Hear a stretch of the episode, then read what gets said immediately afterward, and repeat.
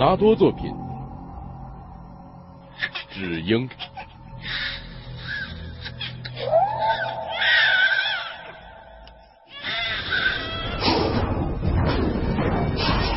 本故事由季达章播讲。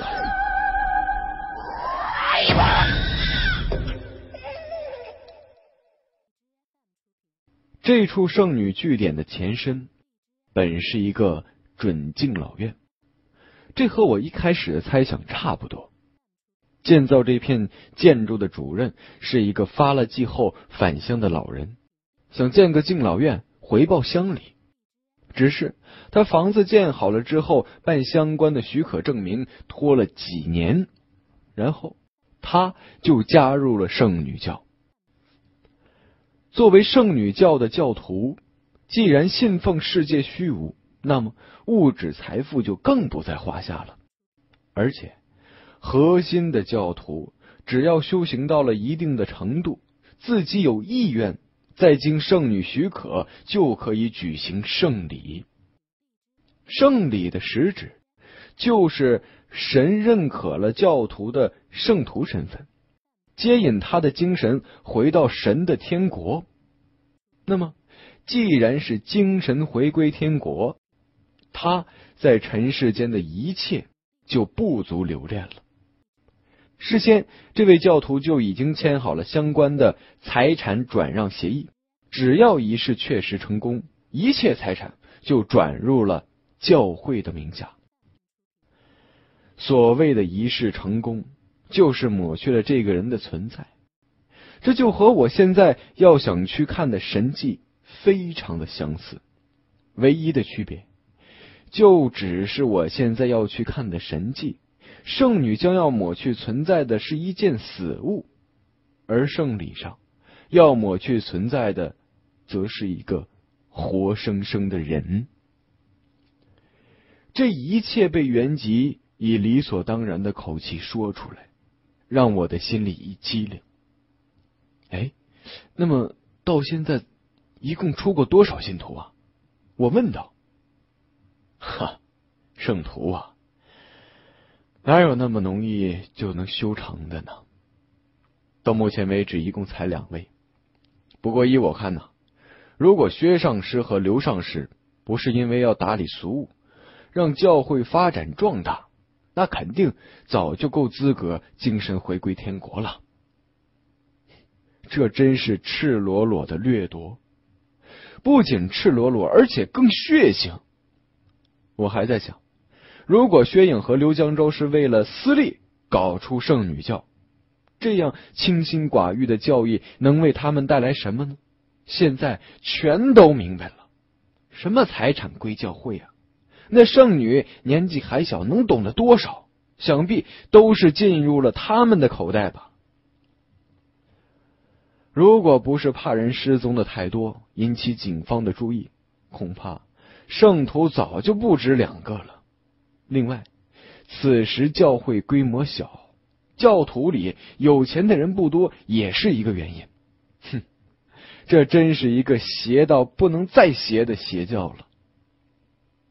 但是，薛刘二人要达到敛财的目的，必须做到教徒的完美失踪才行。他们不仅要无声无息的杀人，还要处理掉一切痕迹。既然称之为圣礼，肯定是教内公开进行的，那可是在众目睽睽之下呀。我暗自握紧了拳头，不管他要耍什么把戏，一定要揭露出来。刚才听刘江州那样说，我心里还颇疑惑不定。他的蛊惑力的确很厉害，可如今袁吉说了圣女的故事，那点疑惑顿时烟消云散了。这圣女教肯定是透过某种方式。来达到谋财害命的目的的。现在，我正跟着几十个准备加入圣女教的新教徒，走在通往将要发生神迹地方的路上。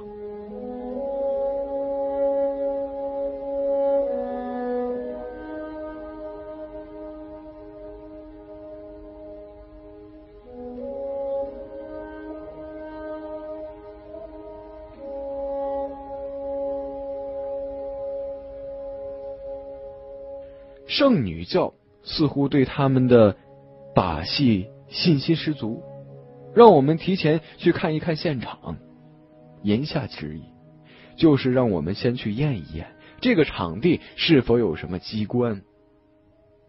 当然，我就是要用自己的这双眼睛找出他们的机关来。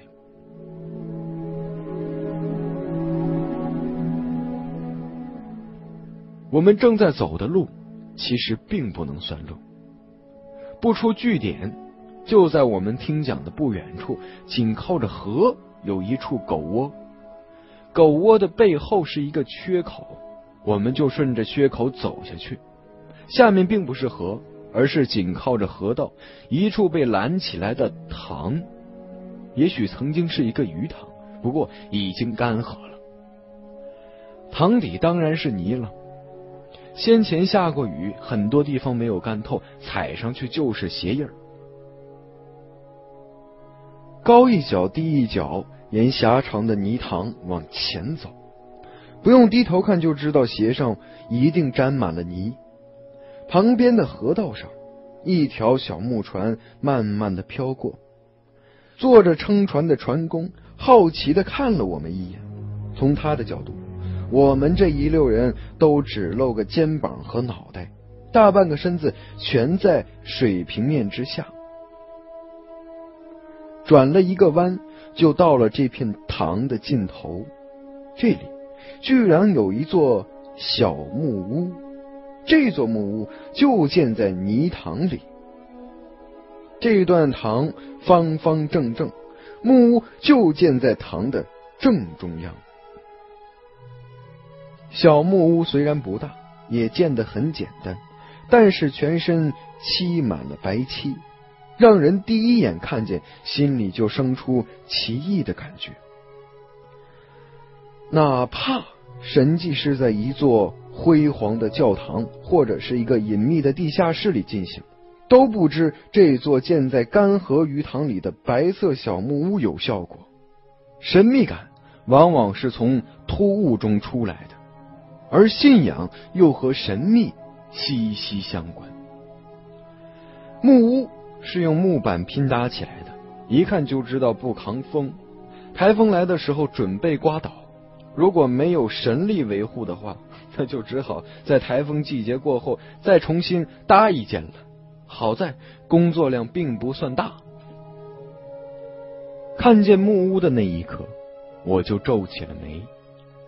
戏法居然是在这种地方变出来吗？咱们别的不说。我脚踩的这片烂泥地，就很难挖出一条稳固的通道来。而地道本是我设想的最容易实施的偷梁换柱的方法。木屋没有窗的，引路的刘尚师把木门随手拉开，说道：“一会儿啊，神迹就会发生在这座木屋中。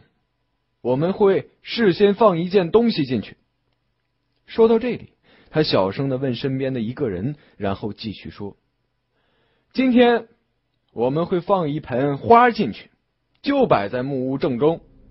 圣女施展神威后，这盆花就会消失，不复在这个世界上存在了。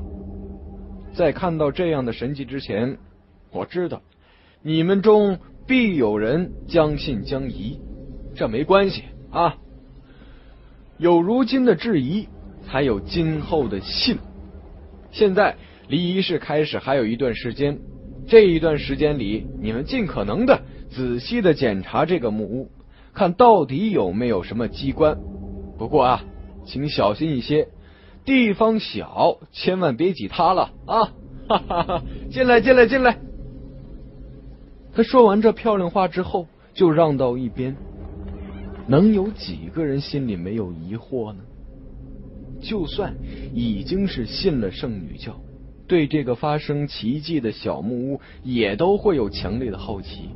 所以在接下来的一段时间里，木屋中人满为患，每一个人都仔细的上看下看，希望看出这间木屋不同寻常之处。我并没有挤这波热潮。而是在木屋外面转了几圈。我不时听见从木屋里传来的轻而闷的响声，显然是有人在用力跺脚。他们的想法和我一样，看看这地下会不会有什么花样。木屋的外面实在看不出有什么异常。我用指节敲击了一圈，木板发出的声音显示厚度非常的薄，薄到我有信心一拳能够击穿这木板。这样薄的木板当然不会有问题。等到屋里的人出的多，进的少，我才走了进去。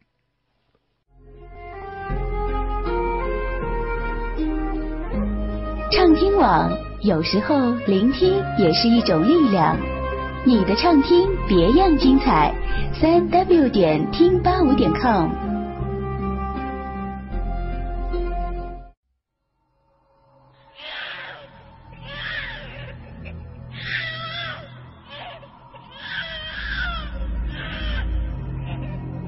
拿多作品，只应。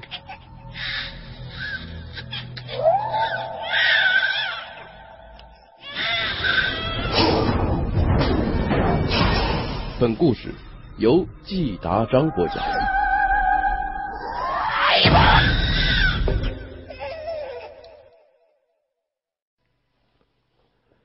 木屋的空间还不到十平米，没有窗。光线从敞开的门和屋顶木板的缝隙射进来，但还不足以把屋子每个角落都照得清清楚楚。里面的四壁上也都刷了白漆，而且上面用灰笔写上了奇怪的符号。这些线条和符号我完全看不出出处，哼，很可能是薛影他们为了增加神秘气息。增加宗教气息和神秘感，随手画上去的鬼符号。低头看地上，已经被刚才那些人踩了无数的脚印泥泞不堪。我从最外圈开始，一圈一圈螺旋的往里走，每走一步踩的都很重，每一步都能感受到大地反馈回来的力度，是那么的坚实。一直走到正中，这是刚才刘江州所说将放一盆花的地方。我狠狠的跺了一脚下去，魂不管泥浆溅到裤管上，让屋里其他的两人向我投来异样的目光。声音很正常，底下没有问题。我吁了一口气，目光从四壁的木板上扫过。盘旋直上到顶上的每个角落，然后走了出去。这木屋竟然没有问题，或者是说没能让我看出问题来。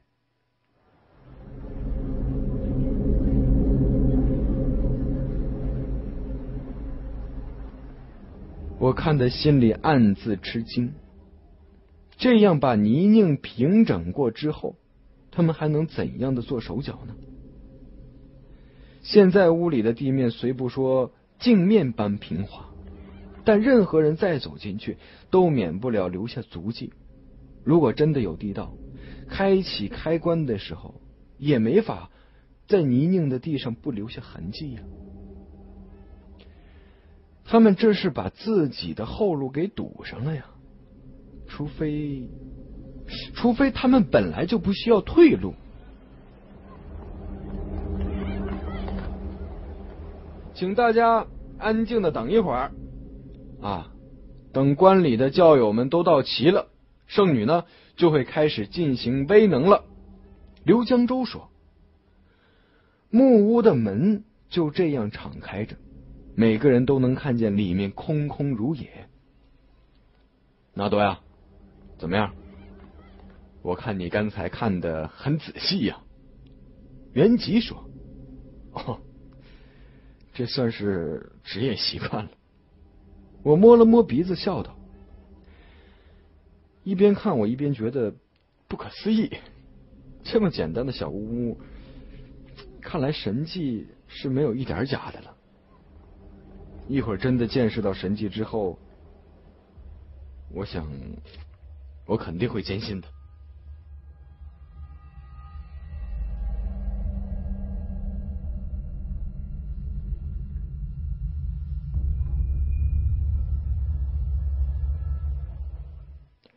顺着泥塘走来的教徒越来越多，渐渐的占满了木屋的四周，一圈又一圈。我站在最里面，离木屋门最近的地方。这时候，忽然听见一阵低呼：“哎，圣女来了！圣女来了！”我连忙转头向发声的地方看去。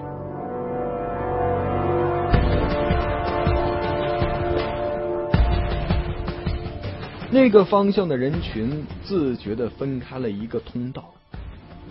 我先看见的却是四个抬了两个大竹筐的教徒，竹筐里装着干草，他们用干草在泥路上铺出一条路，直通到木屋的边上。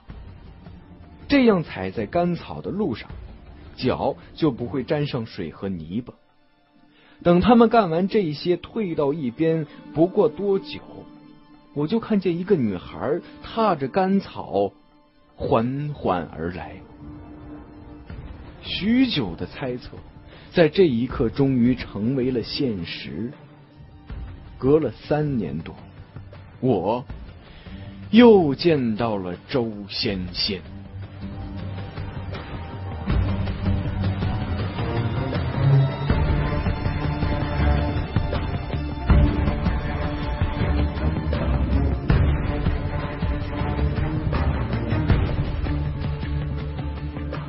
他穿了一袭灰色的袍子，腰间系了一根白丝带，并不是很现代的装束，有着古老而神秘的气息。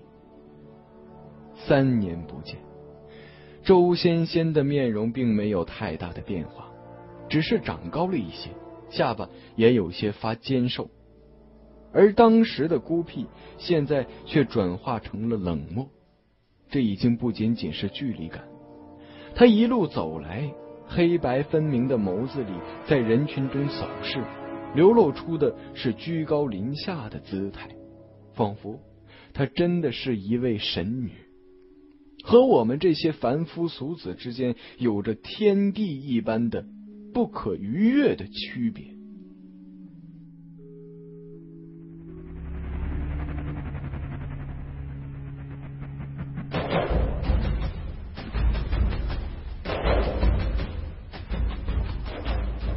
这也算是一种气质吧，我想，就像领导坐久了有上位者的气质，银幕上久了有明星的气质，而他，在刘江州和薛颖及一大帮不明所以的教徒的培养下，已经具有了大神棍的气质。我盯着周芊芊看了好一会儿，然后发现。薛影就跟在他的后面，薛影要比周仙仙高出一大截但此刻所有的注意力都集中到了圣女的身上。这并非因为美丽，她这丁点的年纪，女人的最大资本还在最原始的积累过程中。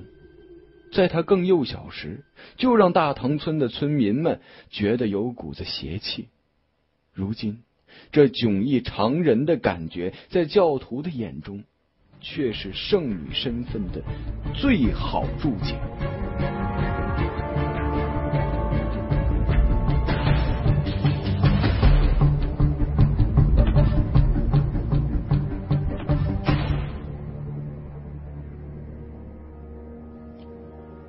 周围的教徒们发出的声音逐渐响起来。已经有些教徒开始呼喊起“圣女，圣女”的口号。然而，当他走到木屋前站定了，转头扫视一圈之后，现场就迅速安静了下来。同样的动作，有的人做了会让欢呼声变得更震耳欲聋，有的人能让人鸦雀无声。刚才人群让开的那条路上。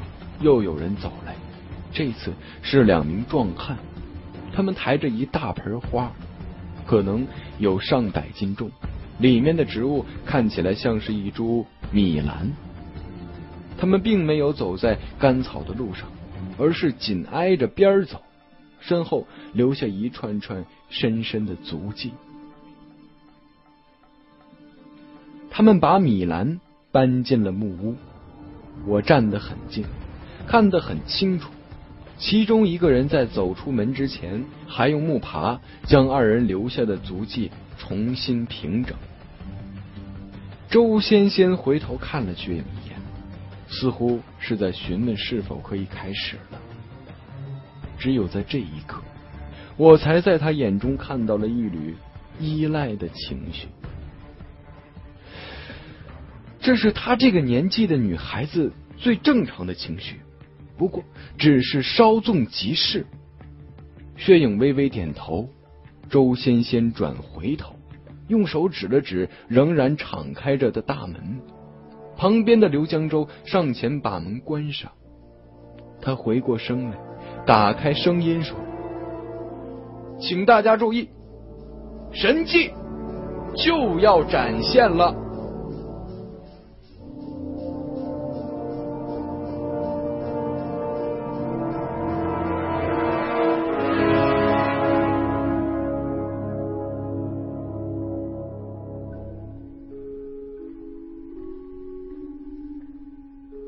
我是季达章，这里是《只英》的第二十三集，感谢你的收听。